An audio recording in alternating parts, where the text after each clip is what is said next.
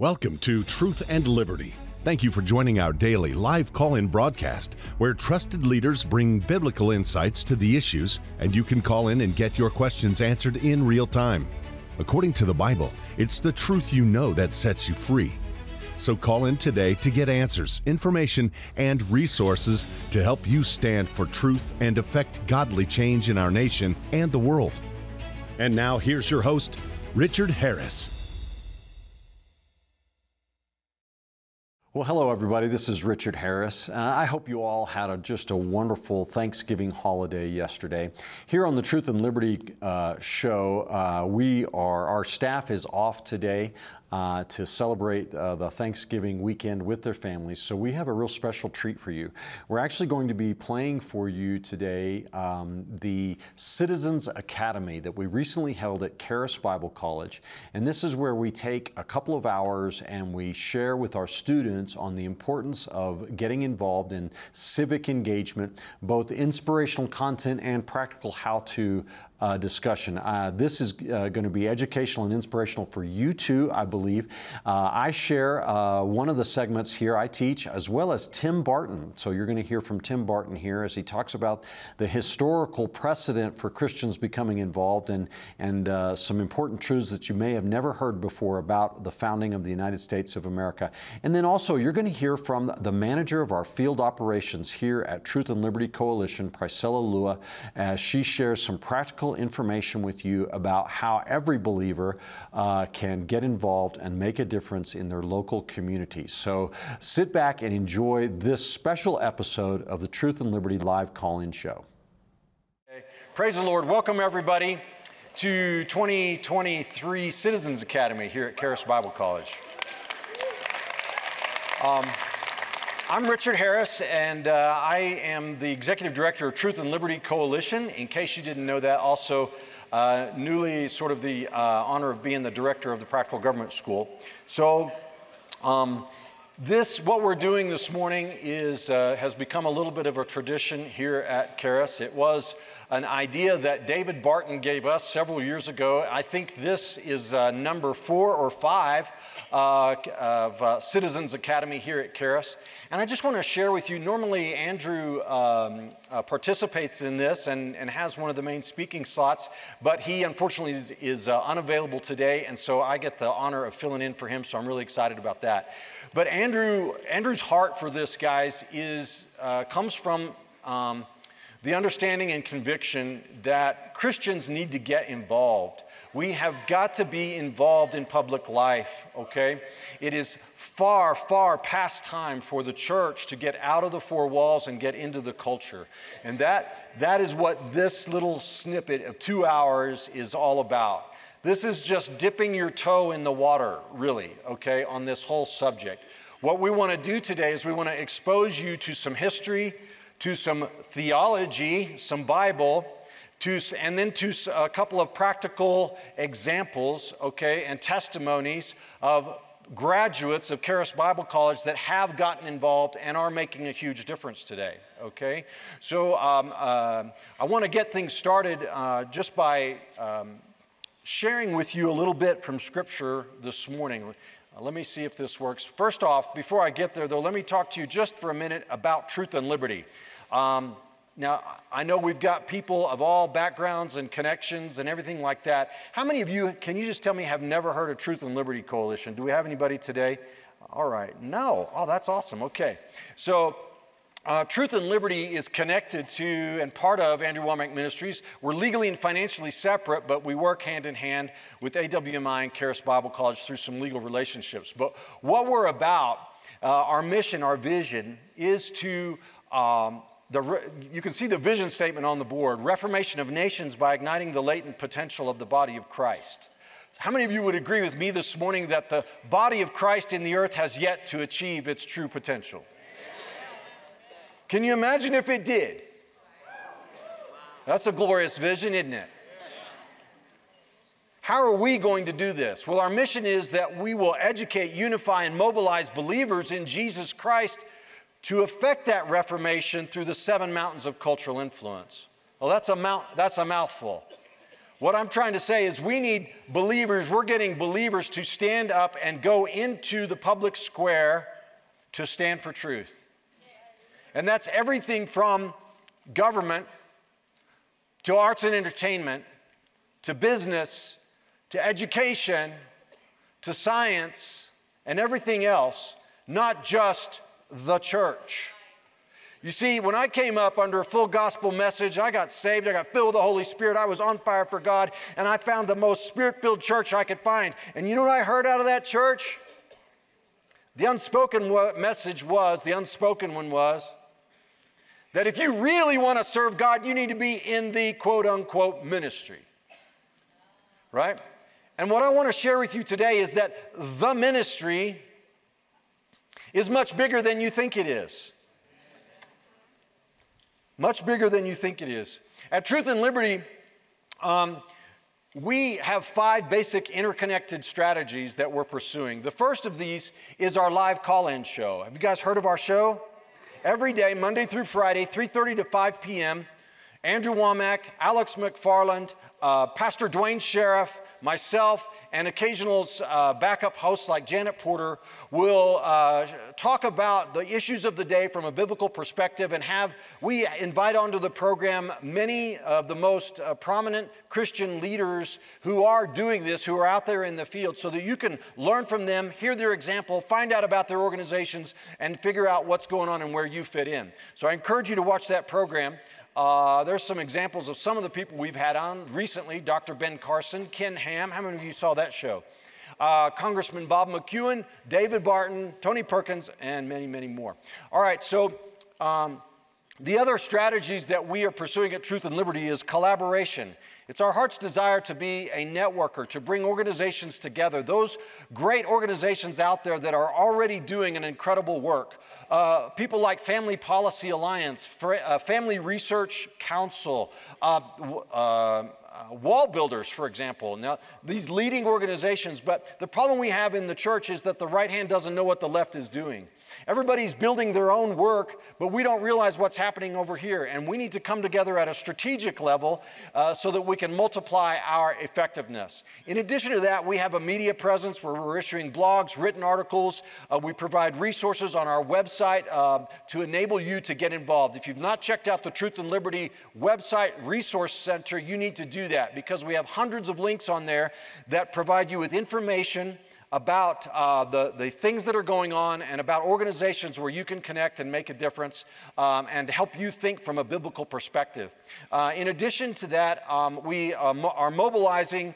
Uh, we have a little bit of ground game uh, where we're mobilizing the church to actually get involved and make a difference. So you might have heard about our voter guides. Anybody? All right, so that's an example of it. So I encourage you to check out our website, watch our show, and let the Lord speak to you and lead you uh, as to where you can get involved. Now let's talk about the Bible for a little bit here. Um, how many of you have heard of the Great Commission? Right? Great Commission. Okay, what's the Great Commission? La, la, la, la, la.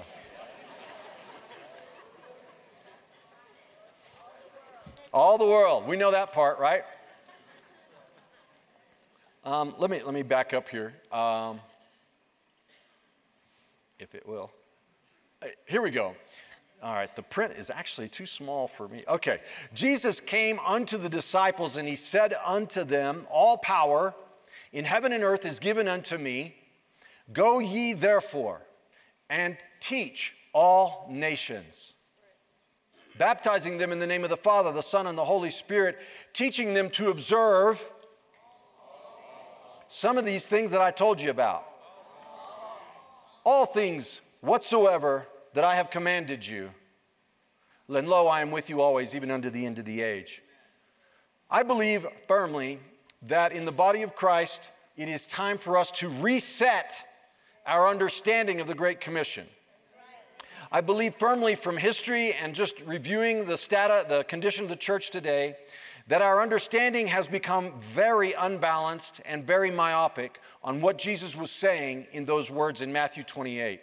So, what is the Great Commission? The Great Commission is first, it is a restoration of the original commission. The original commission from God to mankind was given in Genesis chapter 1 when the Lord said, uh, let us make man in our image and in our likeness, and let them have dominion over the fish of the sea and over the fowl of the air and over all the cattle and over all the all the earth. Okay, and on and on. And then he says, um, uh, he, he goes on to say, no, there it is. It says dominion over all the earth. Can you see that in that passage? Right. So there's two thoughts in the, in the original commission. Number one, you're made in God's image. Number two, you are commanded to take dominion over the earth. Notice in the Great, the Great Commission, when Jesus comes to his disciples, what's the first thing he says? All power. Good job, good answer. Most people say, Go ye therefore. No. The first thing he said is all power. And that means all authority. The word there in the Greek is exousia, not dunamis. All authority in heaven and in earth. He already had heaven's authority. He already had that. He came with it. He was the Son of God. How did he get the authority on earth? The sinless Lamb of God died for our sins and was raised from the dead and became the second Adam. 1 Corinthians chapter 15 verse 45 says, "And so it is written, the first Adam became a living soul and the last Adam a quickening spirit, a life-giving spirit. Jesus Christ is the last Adam." When you get born again, did you know you come out of the first Adam and go into the second Adam? And you are now a representative of Christ on the earth, vested with all of his authority. Now, we live in the age of grace, don't we? Right? Jesus isn't forcing people to come under his authority or forcing people to believe in him. We are commanded to go forward with the word of God and the power of the Holy Spirit and persuade people. It's voluntary. The day's coming when it won't be voluntary, but we're not there yet. Here's the problem, you guys. Our understanding of the Great Commission has become so limited that we are not fulfilling it anymore. A few weeks ago, I looked, I was on my computer doing some research and I found this graph. This is a graph put out by the Pew Research Foundation, and it's Religion in America. They take a survey every year, they have for decades measuring religious belief in our country. They, they, want, they ask people, Do you believe in God? What religion are you a part of? Are you Christian? Are you Jewish? Are you Muslim? Are you Hindu? Are you other? Okay? This graph shows religious belief in America from 1972 until 2021. The percentage of Americans that said that I am a Christian was over 90%. It was hovered around 90 to 93% from 1972 all the way up until 1993. And I bet for dollars to donuts that if we went back for decades, that number would stay, probably be even a little bit higher uh, at times. But it's always going to be around 90%, okay? But if you look, something started happening. In about 1993, something terrible started happening. The number of people that identify as Christians in this nation began dropping and it's been dropping ever since. Now, as of today, the percentage of Americans that identify as Christians is only, it's in the low 60s. It's about 62% today and dropping fast. In, le, in 15, 10 to 15 years, less than a majority of Americans will identify as Christians. Now, I don't know about you, but that made me sit back in my chair.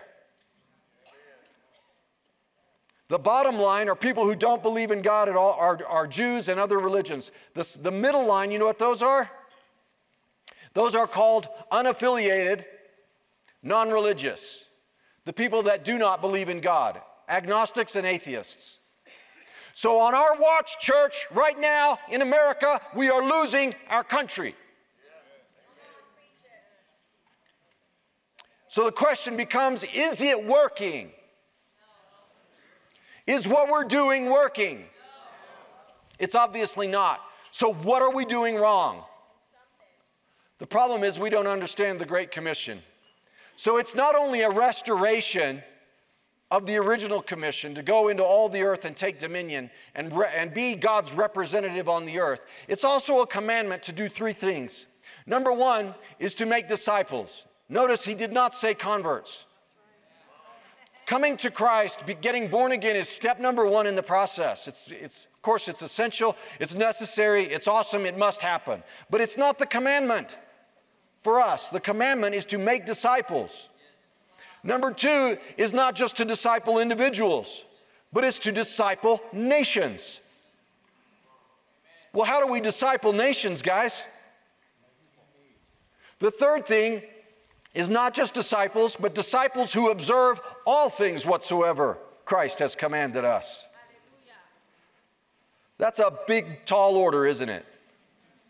Well, I don't have all the time in the world this morning, but I do want to share with you some thoughts on this. And I'm going to frame it as five myths that are hindering the Great Commission in the church today.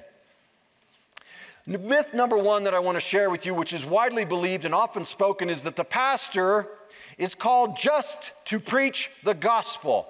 Pastors say this when you approach them about getting involved, getting their church involved. You will often hear this no, I'm just called to preach the gospel. Have you ever heard that before? Okay, note, I want to underline uh, the word just there. I didn't do it, but I should have. It's not that he's not called to preach the gospel, he is. Every one of us is called to preach the gospel. We're all called to proclaim the good news of Christ's death, suffering, resurrection, and glorification and soon return. Every one of us, including pastors. But the pastor is also called, first and foremost, to equip the flock, to equip the church, the saints, to do the work of the ministry. Have you ever read Ephesians chapter 4? Verse, verse uh, 10 uh, is talking about how Jesus ascended on high and gave gifts unto the men, unto men, and what then it talks about what those gifts are. Firstly, apostles, prophets, evangelists, pastors, and teachers. And why did he give those gifts? Verse that's right. It says, for the perfecting of the saints, for the work of the ministry. And remember, there are no commas in the Greek for the perfecting of the saints for the work of the ministry, for the perfecting of the saints for the work of the ministry. The five function the fivefold ministry in the body of Christ is to equip you and me to go out and to do the work, to do the evangelism, to do the disciple making, to do the good works, to bring unity and to show the love of God. Myth number two the pastor should avoid topics that might offend people. now, pastors will seldom give voice to this one, and I'm not trying to make pastors my whipping boy today, but I'm just trying to tell you that, that we have a serious problem because it's not working. All right? So many times when we, go to churches and we go to pastors and we give them opportunities to get involved and get their church involved and make a difference, what we hear is, yeah, you know, um, gosh, I'm, I just don't deal with those issues. And the unspoken message is the reason is because if I do, I'm afraid people will leave. I'm afraid I will scare people off. Okay? The truth is that if you're called to make disciples, which you are, then we must teach all things whatsoever God has commanded. We do not have the luxury to uh, eliminate things that are offensive to people. How many of you know Jesus offended people? Okay? The third myth is we just need to love people. Have you ever heard this one? Okay. Um, I've heard it so much that it, it just makes my stomach turn. Because I believe we ought to love people. Don't get me wrong, we must love people. Jesus said, A new commandment I give you, that you love one another as I have loved you. It is impossible to represent Christ and not walk in love because you can't if you're not in love, you're not representing Christ because God is love. So don't get me wrong, love is huge. We must love. And you can have the truth all day long, but if you don't have love, your truth won't do any good. But the flip side is also true that you can love people all day long, but if you don't have the courage to share the truth, your love will do no good. You might just love them all the way to hell.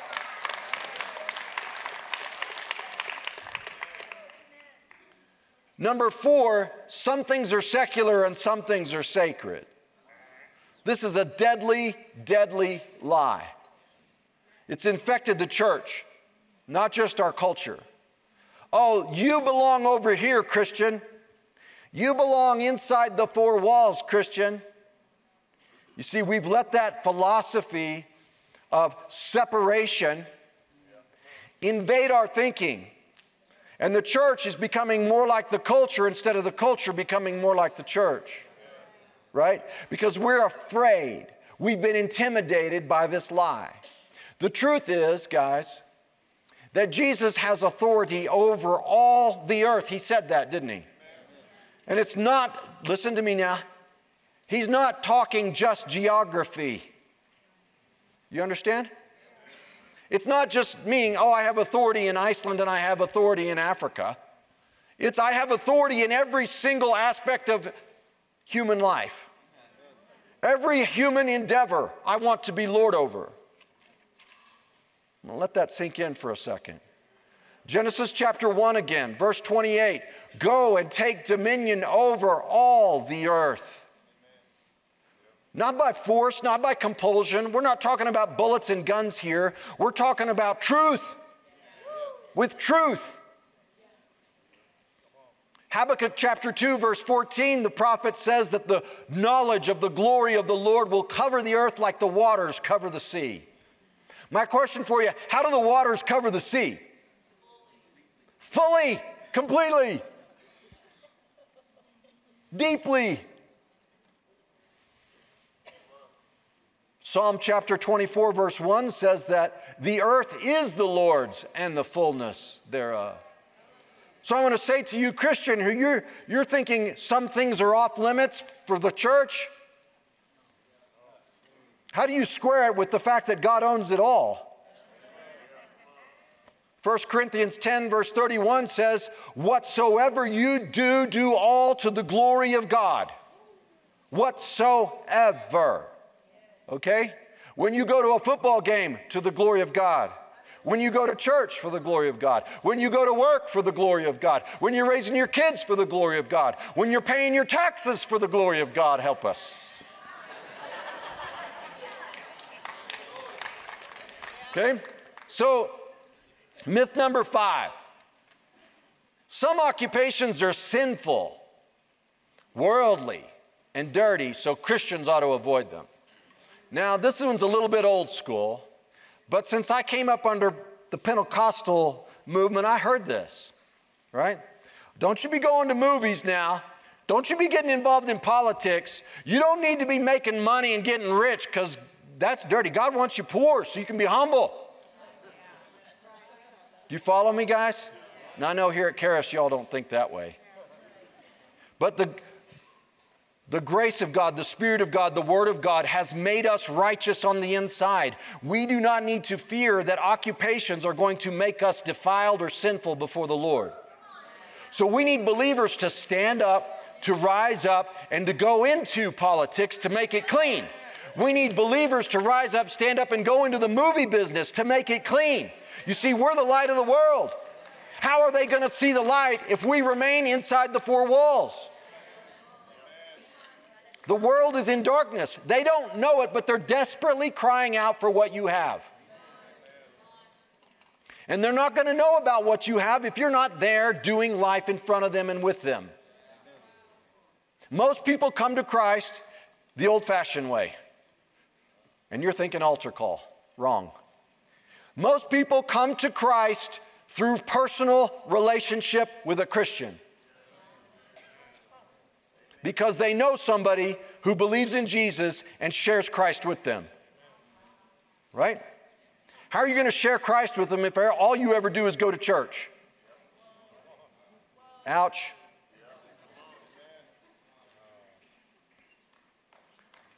How did Jesus say we would win the world?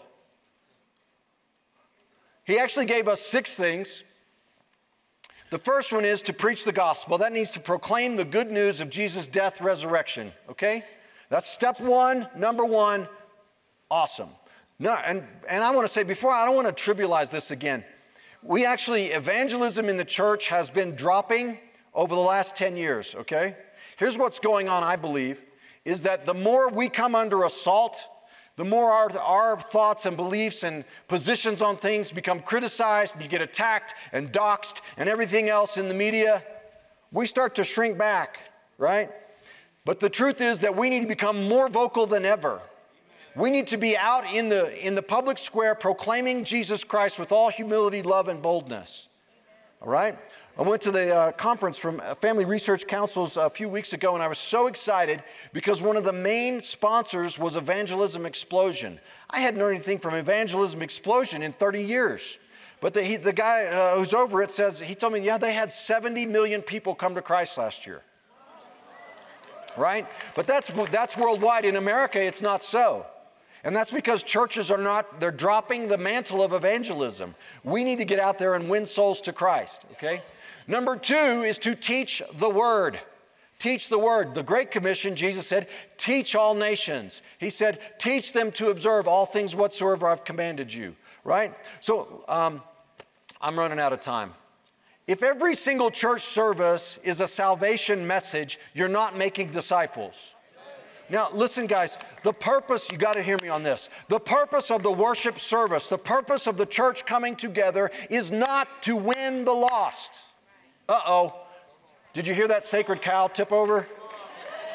The purpose of the church service is to strengthen the body so that the body can go out and win the lost. You see, because we will, listen, it's a math problem, y'all. It's a math problem. We will never, it's impossible mathematically, we will not win the world to Christ if we think we're going to do it through altar calls. You can't get enough people at your altar. You can't get enough people in your church building. They're being born too fast. It's literally true. The only way we're going to win the world is if we get equipped and get out there in the streets, in the workforce, and everywhere else, and personally win our neighbors and our friends and other people to Christ. Okay? Don't get me wrong, I love altar calls. I'm not against them, I'm all for it, okay? I'm just saying it's not the pastor's job, it's your job and my job. Number three, testify. Jesus said in Acts chapter 1, You shall be witnesses of me. Revelation chapter 12 says that, that we overcame the devil, right, and the world through our testimony, and we love not our lives unto death. Okay? So, uh, good works is the one that I, I could, I really want to just camp on this one. Now, Jesus said in Matthew chapter 5, He said, Let your lights shine. How many of you remember that? Okay. And then what's the rest of it? So men may see your good works and glorify your Father which is in heaven. Okay, Christian. Tim, I'm trying to hurry here. When, I, when you, if you're like me, when you, when you think good work, you, what do you think of? I think of helping the poor. I think of a soup kitchen, a clothes closet, you know, uh, building the, uh, you know, painting a fence for my neighbor or whatever. Those are good works, aren't they? But you know what else is a good work? How about the 13th Amendment to the United States Constitution that abolished slavery? How about the decision in Dobbs versus Mississippi that said abortion, there is no unalienable right to abortion in America? Right? How about how about a government, how about a nation that has enough courage that it'll send its troops into battle, into war to win the freedom of other people, not just their own? You tell me these aren't good works? How about inventing the light bulb? How about inventing the superconductor? Okay, how about inventing a cure to disease? How about making movies that bring glory to God? How about being a journalist that glorifies God and tells the truth? And on and on and on and on we could go. These are good works. And when the believer does it with the right heart and attitude, it brings glory to God and wins the world to Christ. The next thing is to, is to be unified, but I'm out of time. And so I'm going to I'm going to stop now, y'all. Listen. I can't do that because I would, if I kept going, I'd rob you. Because our next speaker is way better than me. I'm really honored today to be able to introduce to you our next speaker here at the Citizens Academy, and that's uh, my brother and, and good friend Tim Barton. Tim is the president of WallBuilders. Amen. Let's just stand up, guys. Tim is the president of WallBuilders, founded by his father, David Barton. The organization is devoted to restoring America's godly heritage. He's an awesome teacher, man of God. Come on up. They're not going to let me finish.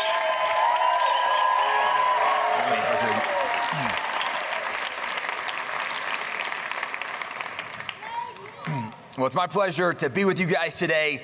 Uh, I, I, love being able to uh, tag team with Richard. Uh, man, such anointing and so many important things that our world and culture is losing today.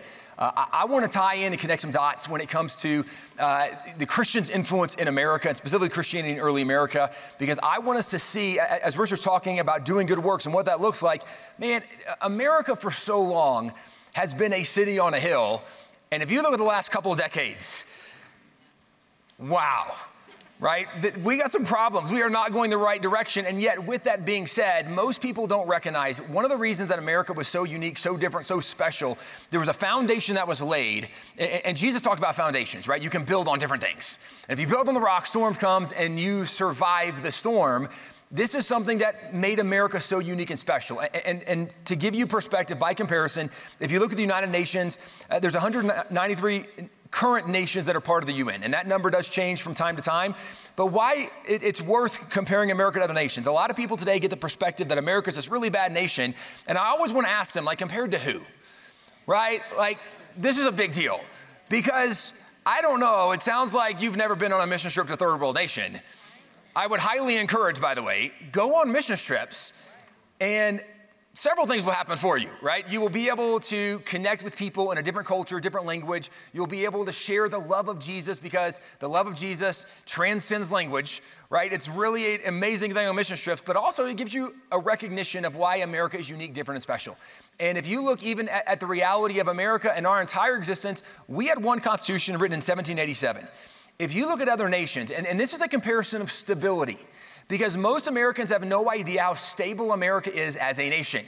We take it for granted, right? That, that there's, there's always been elections and a peaceful transfer of power. There's always been stability. That's not the way it is for most of the world. And, and most Americans, again, have no idea that we enjoy unprecedented stability. There was a research project done by a group of professors, and what they determined in the, in the history of the world, all recorded human history, they asked the question what is the average length of a constitution in world history? The answer they came up with in world history, the average length of a constitution is only 17 years. America this year, we celebrated our 236th year under our Constitution. All I'm trying to paint for you right now is a picture of the stability of America, where uh, America has lots and lots of problems which is why we believe God's put us here on this earth to help bring resolution and righteousness and fix some of these problems. But the reality is, even with our problems, we still enjoy more blessings, benefits, more prosperity, more stability than virtually anywhere else in the world. And part of the reason, again, goes back to the foundation the founding fathers laid, where a lot of people today, we, we don't know the story. If, if we ask, right, so why did America become a nation? Well, you have to go back, and there was this king, right, King George III, and we separated from, from England and, and, and really, we announced in the Declaration. If I ask people to explain the Declaration, I think most of us would have a hard time explaining the Declaration of Independence, right? And I say that in fairness and honesty. I, if we said, hey, what's in the Declaration? The, the grievance most people know is, well, taxation without representation.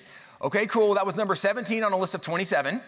What were the other 26, right? And here's where we, we just don't know as much sometimes we think we do. And so I want to give you a breakdown real quick. I, I think will help make it easier to understand. If you ever have to explain the Declaration of Independence to somebody, the Declaration was the greatest breakup letter ever written.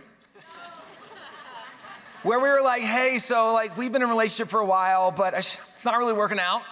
And to clarify, it's not me, it's all you. Here's all the reasons. You're a problem. This is literally, right? This is what this was. And what's crazy about this, the, the Declaration, the, the, primary author was Thomas Jefferson. Thomas Jefferson was 33 years old when he did, did the Declaration. And, and the, probably the more famous phrase is in the second paragraph, where Jefferson identified, he said, We hold these truths to be self evident that all men are created equal, that they're endowed by their Creator with certain inalienable rights, that among these are life, liberty, and the pursuit of happiness, that to secure these rights, governments are instituted among men deriving their just power from the consent of the governed. A couple important things to note is the, the opening phrase of this paragraph. Jefferson said, We hold these truths to be self evident.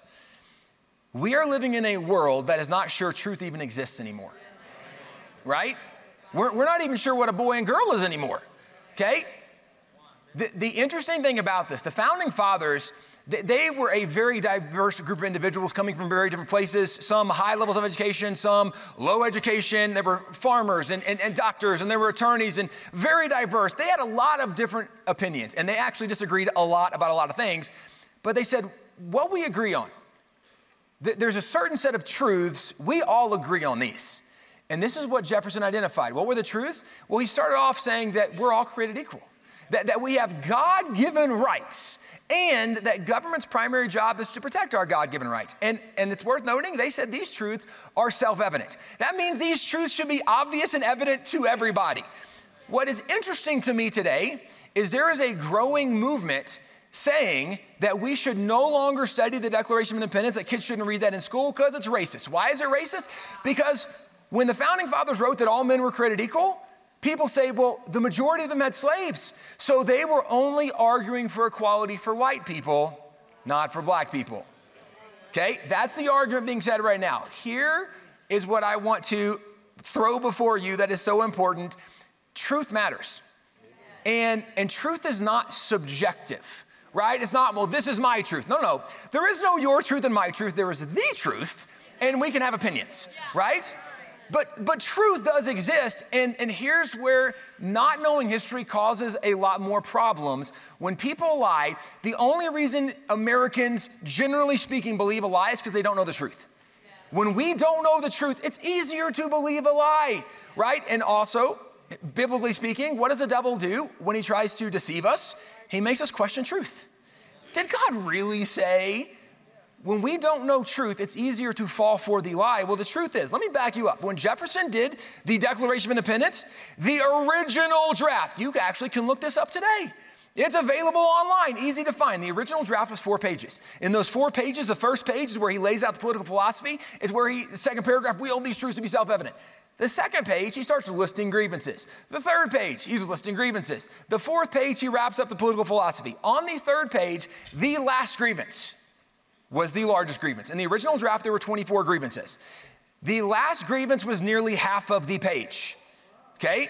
Huge grievance. Now, what is the grievance that Jefferson thought was so important it would take up nearly half of the third page? Let me read you part of this grievance and see if you can see what he was really frustrated with under the king, right? Now, the grievances are the reason we're separating from the king. Here is the grievance he identified. He has waged cruel war. This is the king. He has waged cruel war against human nature itself, violating his most sacred rights of life and liberty in the persons of a distant people who never offended him, captivating and carrying them into slavery in another hemisphere or to incur miserable death in their transportation thither. Let's pause. That's the slave trade. Okay? He's saying the king is doing the slave trade. Let's keep going it continues on that, uh, let me find my line, sorry. Uh, thither. This piratical warfare, I was looking for a capital letter, and apparently he doesn't capitalize things. So, uh, this piratical warfare, the opprobrium of infidel powers, let me pause you. Piratical warfare, that's pirates. Infidel powers, those are non believers. Who were the non Christian pirates? Those were the Muslim pirates from North Africa, the Barbary pirates, where the Barbary Powers War came from. Hey, by the way, guess who started the African slave trade? The Muslim nations of North Africa. Now, why Jefferson's doing this? He's saying the king is doing what the Muslim pirates are doing. He continued on. The opprobrium of infidel powers is the warfare of the Christian king of Great Britain.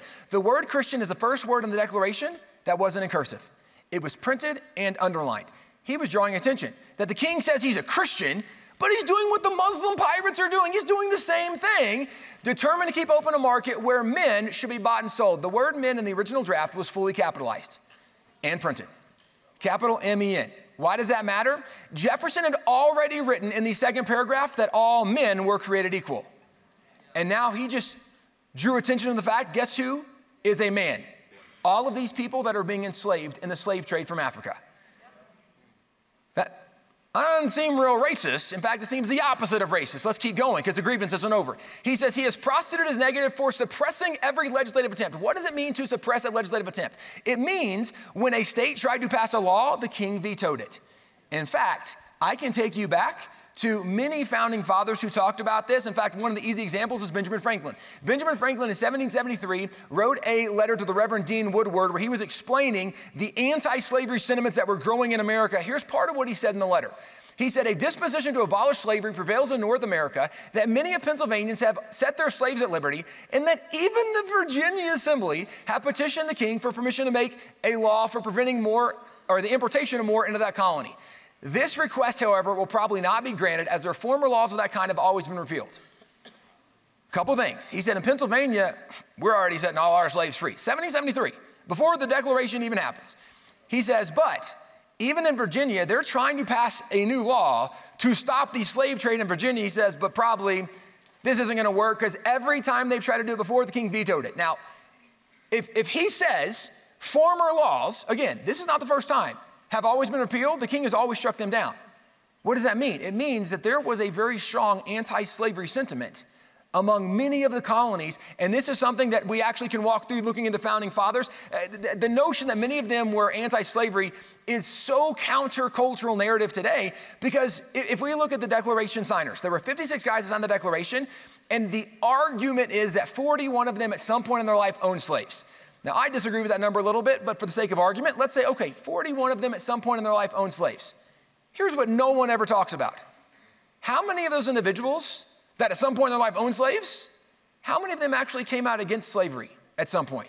How many of them actually freed their slaves? How many of them actually started abolition societies or worked for abolition societies or funded abolition societies? Nobody ever talks about the rest of the story. And yet, this is why when you look at someone like Benjamin Franklin, no, no historian considers him a racist, even though he had slaves. Why? Because he was one of the guys from Pennsylvania that voluntarily set his slaves free. And then to go a little further, Franklin signed the Declaration, 1776, but in 1787, he's part of the Constitutional Convention. And at the time he is at the Constitutional Convention, he's actually the president of the Pennsylvania Abolition Society, seeking to end slavery in all of the 13 colonies. So he went from being a slave owner, freeing slaves, to leading and being president of an abolition society. The reason I point this out is literally today, people are saying, academics are saying that kids should not learn or study or even read the Declaration because it's racist. No, it's not. It's the opposite of racist. Because when the founding father said that all men are created equal, they literally meant all men. Now, the reason, by the way, that grievance did not make it in the final draft, John Hancock said they would only include in the final draft what had been unanimously agreed to by the body. And there were two colonies that opposed that grievance Georgia and South Carolina. They said that up to this point, they have not tried to, to ban the slave trade. They didn't have a problem with slavery, so they didn't think that needed to be included. And so it was removed from the final draft. Jefferson wrote in his journal how much he regretted the fact that there were not more outspoken abolitionists from the North who would have tried more fervently to convince the Southern pro slavery founding fathers of the error of their ways. He said we could have ended that evil in that moment had they agreed. Okay? But here again is what's worth noting. There were 13 original colonies, two were against it.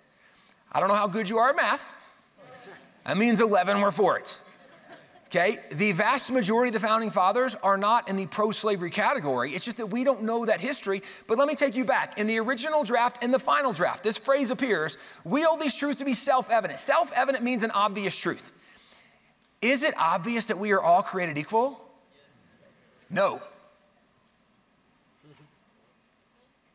In India, they still have a caste system. They believe in reincarnation. You pick any major Muslim nation in the Middle East or Africa. They don't believe in equality between men and women, much less between Islam and any other faith. Equality is not a common thought for most of the world. What about the idea we have God given rights? You think Putin believes in God given rights? I'm not sure most of our Congress in America believes in God given rights anymore. these are not self evident truths. And by the way, it wasn't self evident to the king, which is why we were separating. So, why would the founding fathers say these are self evident? These are only self evident truths to people who know what the Bible says. If you know what the Bible says, these are self evident truths. Why? Because where do we get the idea that we are created equal? It's in Genesis 1 26 27. That God made them in his image, male and female, he created them. And let me also point out the Bible never tells us what shape, size, or color Adam and Eve were. You know why? Because it doesn't matter. We live in a world that is so embracing Marxism that the group you are a part of, the, the way you identify, the, the, the category, the box you are in is the most important thing, not in God's economy. Because in God's economy, it says that there is no Jew or Greek. There is no male or female. There is no Scythian slave or free. We are all one in Christ. See, the idea of equality and being created equal comes from the Bible. The idea that we have God given rights starts in the very beginning with Adam and Eve in the garden. God gives them the freedom of choice. He gives them the freedom to choose him or reject him. That's the freedom of religion. He gives them the freedom of speech. God gives rights at the very beginning. This is the very beginning of Genesis. As you go through Genesis, why does God establish government? Well, the very first civil ordinance given by God to man is after Noah lands the ark on Mount Ararat, and Noah gets off, and God tells Noah, if man sheds blood, by man his blood will be shed. Meaning, if man murders somebody else, then y'all get together and y'all need to put that dude down. right? That's what that means. Okay? Why? Because murderers were taking away the first thing God gave you your right to life. Government exists to protect your God given rights. That is why government exists. That is literally why God established the first civil ordinance. And, and, and, as we walk through this, this is something that even looking at the Declaration, a lot of people don't know these connections, but I can point out this used to be fairly obvious. In fact, early historians used to identify this all the time. There's a book Clinton Rossiter did uh, in, in, the 1950s. It was called The Seed Time of the Republic. And in this book, he identified, he said there are six people. The majority of thoughts that led to independence, that led to freedom, led to the Declaration, came from six people. He said the six most influential leaders that gave us the thoughts that birthed liberty were Benjamin Franklin, Richard Bland, the Reverend Thomas Hooker, the Reverend Roger Williams, the Reverend John Wise, and the Reverend Jonathan Mayhew. I want to point out historians used to identify, you know who the most influential early Americans were? It wasn't even the founding fathers, it was the pastors who taught the founding fathers? Right? Where did the founding fathers learn what the Bible said? Their pastors had been teaching them what the Bible said for years. And easy examples to point out you take someone like John Wise, how was this pastor influential in early America? Well, he was a pastor in the late 1600s, early 1700s. In 1717, there was a book of sermons that he had that came out, list of all his sermons. And in this list of sermons from 1717, in this grouping of sermons, he actually preached a sermon where he said that taxation without representation was tyranny. He preached a sermon where he said that God's preferred form of government was to consider the governed, and another sermon, he said that all men are created equal and they've been endowed with certain rights from their Creator. If you've ever read the Declaration, all of those phrases appear specifically verbatim in the Declaration. How did a listing of sermons from 1717 make it the Declaration? Because those sermons were reprinted in 1772 by the Sons of Liberty.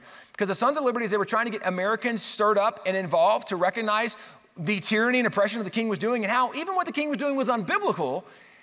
They read these sermons and they said everybody should read these sermons. So they reprinted those sermons. In 1776, when the founding fathers came together, what's quite fascinating is that nearly every single founding father who their library was preserved, you know what historians found in their library? The sermons of John Wise. When the founding fathers come together, not only the founding fathers read these sermons, they own these sermons. Early historians even pointed this out. Uh, B.F. Morris in 1864, he explained some of the most glittering sentences in the Immortal Declaration of Independence are almost literal quotations from this essay of John Wise. It was used as a political textbook in the great struggle for freedom.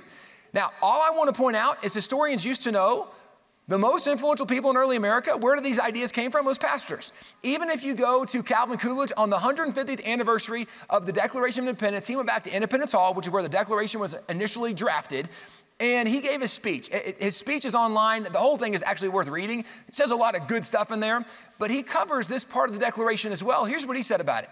He said, The thoughts in the Declaration can very largely be traced back to what John Wise was writing. Here was a doctrine of equality, of popular sovereignty, and inalienable rights asserted by Wise. Even presidents used to know. What does that mean? It means this history was so obvious and evident that everybody knew it. Everybody knew.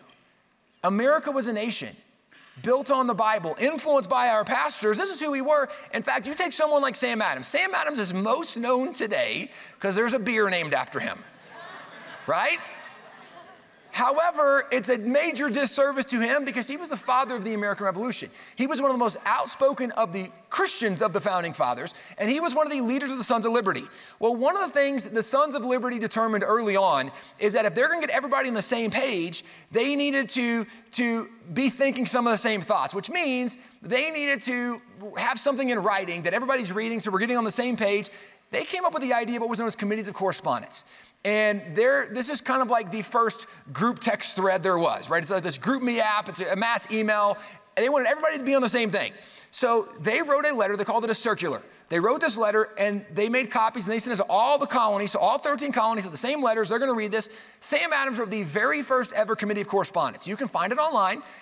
It is three sections in this one, one letter, but there's three sections. And it was the rights of the colonists as citizens, the rights of the colonists as Christians and the rights of the colonists as men. And what he was explaining is the king has violated all these because the king had put aside the British Bill of Rights, that you guys don't have the British Bill of Rights anymore. The king had violated basic Christian standards and violated even basic decency of humanity But what's interesting is when you get to the second section, it was the rights of the colonists as Christians. The opening line, now this is when, when John, or excuse me, Sam Adams trying to get everybody on the same page. The opening line of this, here's how it reads. He says, these may be best understood by reading and carefully studying the institutes of the great lawgiver and head of the Christian church, which will be found clearly written and promulgated in the New Testament. If you want to understand your rights as a Christian, he says you should read the Bible and study the life of Jesus. When, when the founding fathers are encouraging people into joining their movement by saying, read your Bible more, that, that, that's kind of significant, right? Here's what is so important that we disconnect today. Today, most people have no idea how much the founding fathers were influenced by the Bible. And, and I could take actually weeks going through and telling stories for hours and hours and hours a day about who these people were and how they were influenced by the Bible and what the role the Bible played in early America.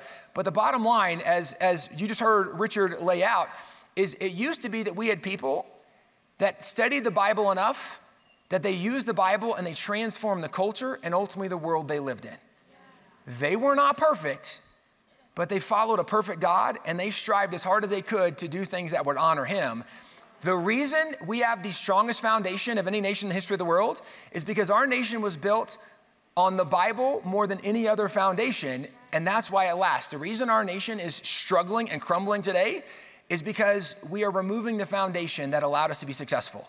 The Bible tells us that the foundations be destroyed. What can the righteous do? What that means is, as Christians, we have to once again restore that foundation so that we can once again have a strong structure and a strong nation. You guys take a break. Hey, you know, a big part of what we do here at Truth and Liberty is to provide you with the resources that you need in order to stand for truth in the public square. So I want to remind everybody to go to our website and check out our resources page at truthandliberty.net slash resources, where you can find material that discusses just about every issue we're facing today in our culture. And these are things that are prepared by our strategic partners and some of the uh, most influential and important organizations in America today. Have you been praying about how to make your business your mission field? GospelTruth.tv Business features leadership and financial stewardship training from industry experts. Learn the next steps to building wealth and using it to grow God's kingdom. Tune in Saturdays to GospelTruth.tv Business and watch anytime with GospelTruth.tv Premium. Visit Gospel Truth TV today for biblical teaching you can trust.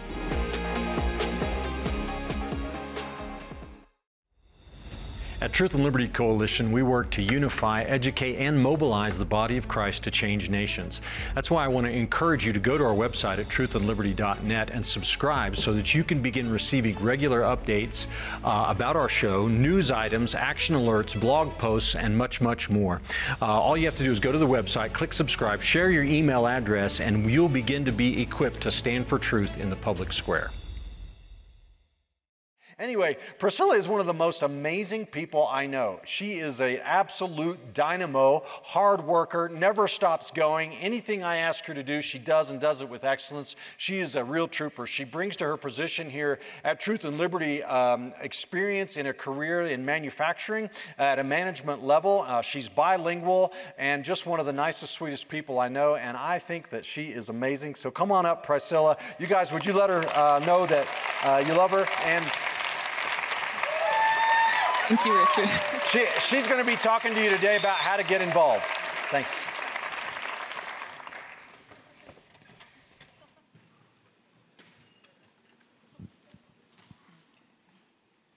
Let's see here.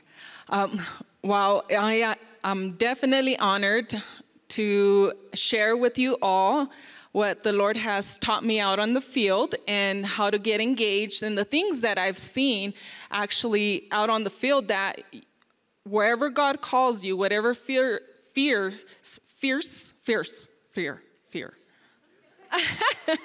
I know Richard says it a lot, but it's a mountain. To whatever mountain that call, God has called you to, hopefully I can help you, um, guide you a little on where to get engaged in, okay? So, let me like Sue. So there is four steps that the Holy Spirit has uh, shown me.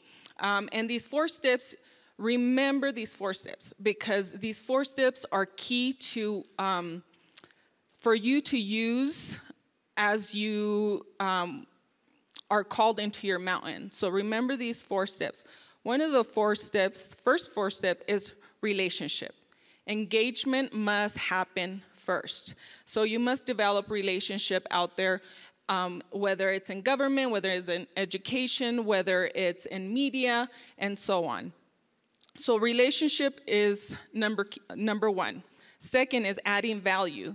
Now, adding value, you must ask because every situation is different, every community is different, every church is different. You must ask what their needs are. Then you provide those resources and tools that they may need, whether it's a skill that you have or, um, or just a financial resources to just bless them.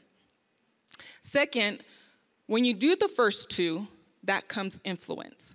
Now they can trust you because you developed a relationship. You added value, so that's the loyalty part where you're there constantly, you know, helping or blessing them, serving.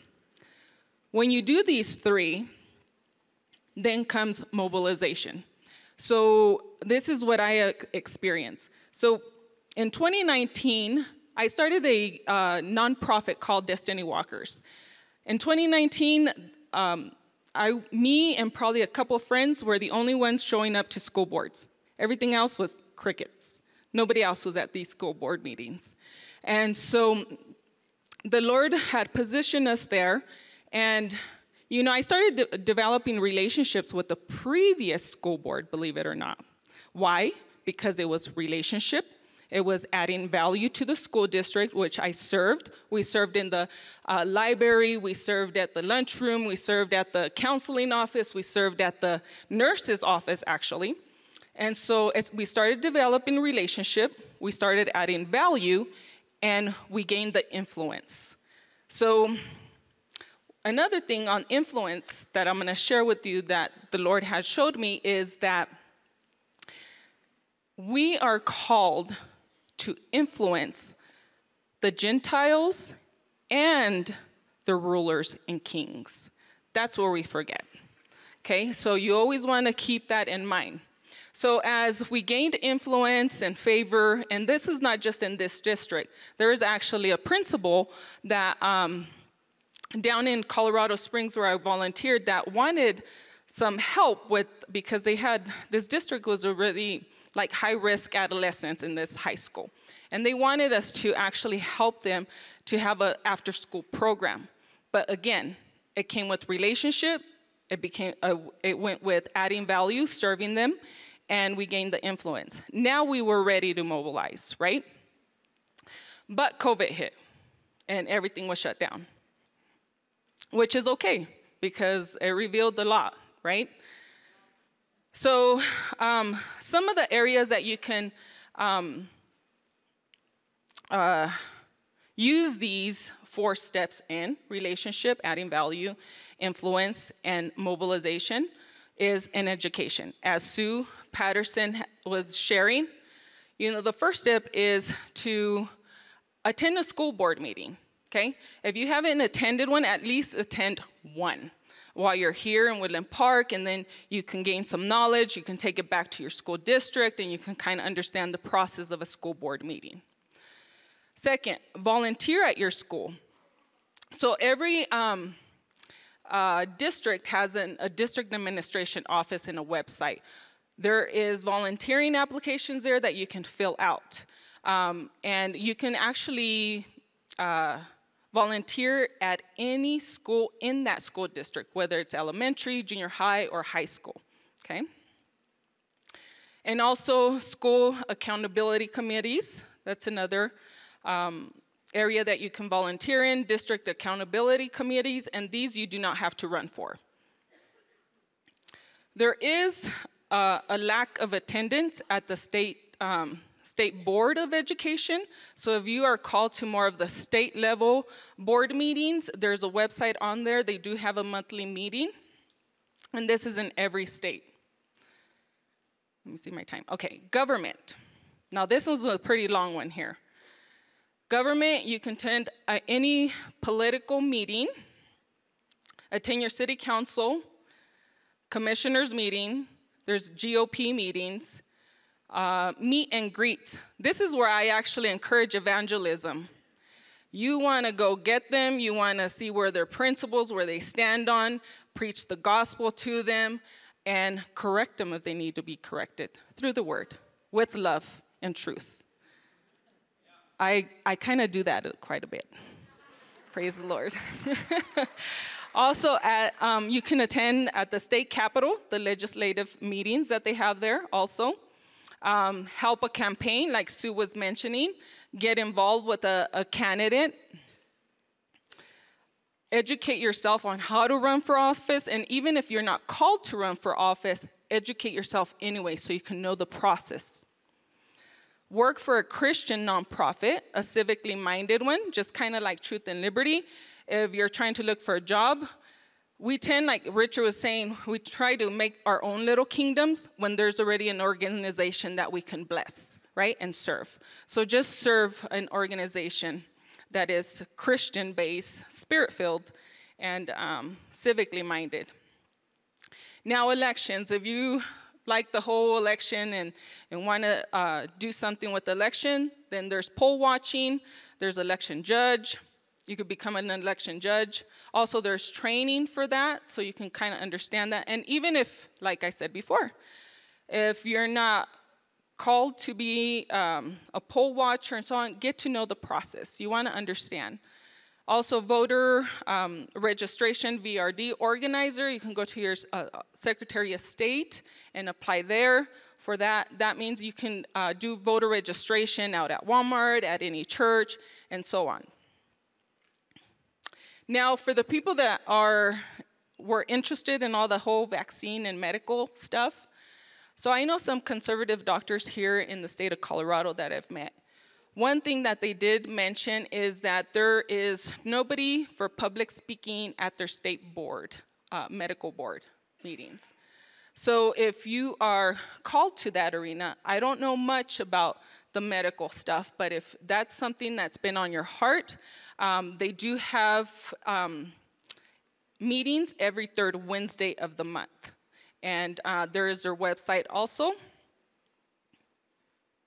Now, as for the church, if you are called minister at your church and you want to serve at your church, now there's a cultural impact group that you can start. It's pretty much a civic ministry. We start ministries for children ministry, we start ministries for marriage, we start ministry for all of this. A cultural impact team is pretty much a civic ministry. Is to get engaged in your local government and understand what's happening. There's a lot of us that want to know that, but yet um, just want to be informed, right? Um, and then church booths at communities uh, events. That's one thing that we're lacking that I've seen out in the community is that if you want to promote your church, start at the community. Go to the community. Share what your church is doing. Okay, so boost at community events. As for business, for you business people, uh, there's a couple of chambers of commerce meetings that I attended. Um, and so those are really important to understand the process of the chambers of commerce and who's on the board. Um, also, business conferences, as we know. But the Chambers of Commerce meeting, one thing that the Holy Spirit showed me there is that we're, we are still limiting him as business. I'm not in the business. So, praise Jesus. Um, because the Chambers of Commerce, these people need Jesus. Most of these people are very woke, even though they still govern like they're conservative, but they need the clarity of truth, right? And so don't limit God by just starting your own little business. The mission is to move God forward. Like Sue was saying, position yourself. When we position ourselves, we position Him. And so, as you go into any board meeting, if you're called to get one of those seats on those boards, you go after it. You position Him, you, you position yourself, you position Him or you help to position others, then we position him. Okay? So your mission is to get one of those seats. So the chambers of commerce with the Holy Spirit is like, oh, that's right. If a business spirit filled, a person that knows truth and sits on that board, the influence. Remember influence, relationship, adding value, and influence. And so um, we have to learn to navigate into enemy camp, okay? And that's what Jesus was teaching me there at that meeting. My church yet doesn't know how to navigate through enemy camp, to get into one of those seats, to influence the hearts of those people on the board, and then influence the CEOs, the construction companies that come into town. You influence their hearts with the truth and the gospel. Guess where their money is going to go? To the kingdom of God, right? You bring them in you bring them in to be part of the kingdom. Okay? So there's a lot of, uh, how do you say? So this, all these mountains, you got to think about it as a mission field. We're all evangelism. So this is this is the way I evangelize, is influencing the hearts of who? The Gentiles and the rulers and kings. So we are to minister always. These are mission fields. Jesus did it well. And he showed me through this, you know, we see him going to, through, uh, to the cross. But First Peter, Peter uh, 3.18, nine, oh, what, 19, 18, 19. He went to the pit of hell. He navigated through enemy camp, right? For three days. And what did he do? He preached the gospel. That's what we're supposed to do. That's what he taught me in those meetings. And being out on the field is navigating and never forgetting to preach the gospel and correcting the hearts of those rulers and kings, right? Bringing them back to those principles. Jesus did it well. And why? Because he knew who he was. Here at Charis, you're learning who you are in Christ. Get that revelation deep down in your core. You walk into enemy camp you don't forget to preach the gospel, and you correct those rulers and kings. Okay? And you position yourself with the whole mindset of positioning either somebody else or yourself because we have the Holy Ghost. And then when we do that, we position Him. And the overflow of the principles will go in through rules, through policies, through whatever we do out on that field, whatever God has called you to do. So he did it well. He knew who he was, the Son of God, and he went to go, and the mission remained the same to get back what, what belonged to ours, to us. So it's time, church. It's time to suit up and show up. And suit up meaning with the word of God. Suit up every morning. Suit up, show up, occupy, and we need to, let me go to my notes here. It feels really good.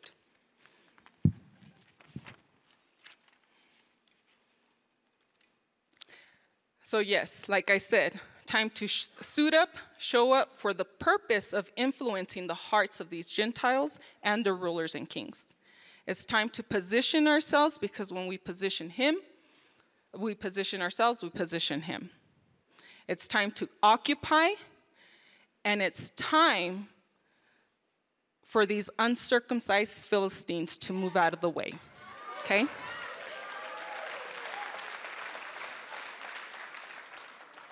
It's time, church. We need to be bold. We need to be fearless. If you know who you are in Christ, you go into a meeting, you pray, okay? Every time I go into a meeting, I know I carry the holy fire within me. And you walk in there with a kingdom attitude get out of my way. My mission remains the same. I do not look to the left or to the right, so don't get emotional when you go into these meetings, okay? A lot of us can get emotional, overwhelmed. Do not get emotional. Yes, sometimes there's times I feel frustrated, a little weary about things, but I go back to that who I am in Christ. Get out of the way. You can, you're more than welcome. If you're, you have an open heart to hear the gospel, you're more than welcome to come into this kingdom. Other than that, the, uh, I do not look to the left and I do not look to the right. My mission remains the same. Is to move the kingdom forward, to help a brother or sister occupy those positions, to, to position also myself. And so you have to have that mindset. It's, um, and one other thing also, church, it's time to start thinking in a, in a biblical worldview. Andrew has a lot of teachings on this. We must think biblically and speak Babylonian. That's what we need to start learning to speak that Babylonian talk out on the field. So it's time, church. Let's suit up and let's show up. In Jesus' name, thank you.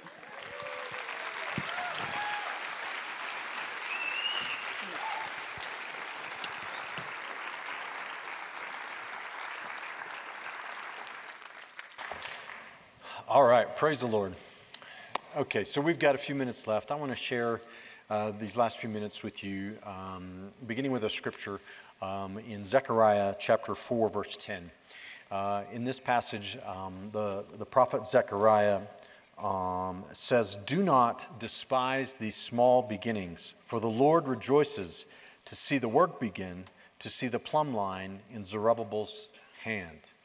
Now, the context of this verse is the Jews had returned to the Holy Land from captivity in Babylon. I just want that to sink in for a second, right?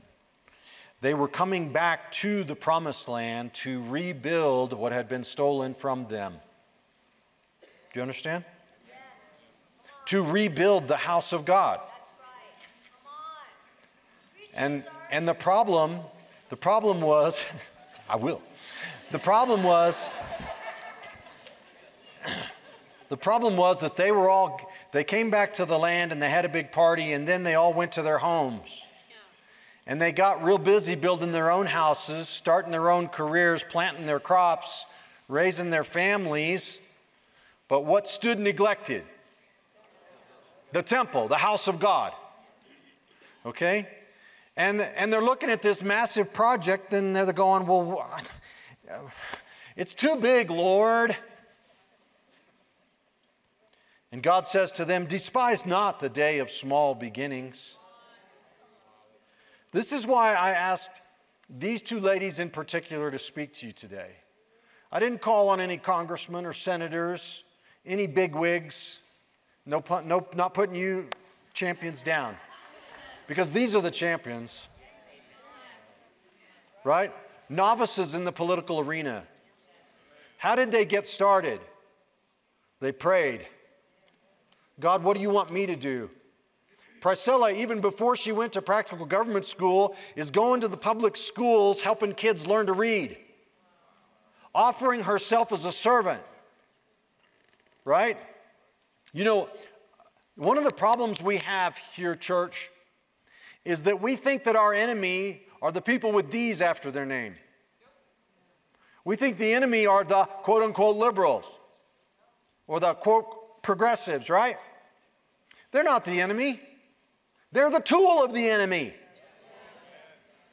They don't know they're being wicked. Well, most of them don't. So Priscilla's like, I don't turn to the left nor to the right. I know what I'm called to do, and I'm going forward. Get out of my way. She's talking to the devil.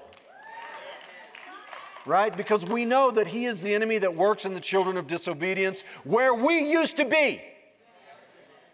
So we enter into this field with love and compassion, but a resolute heart. Right?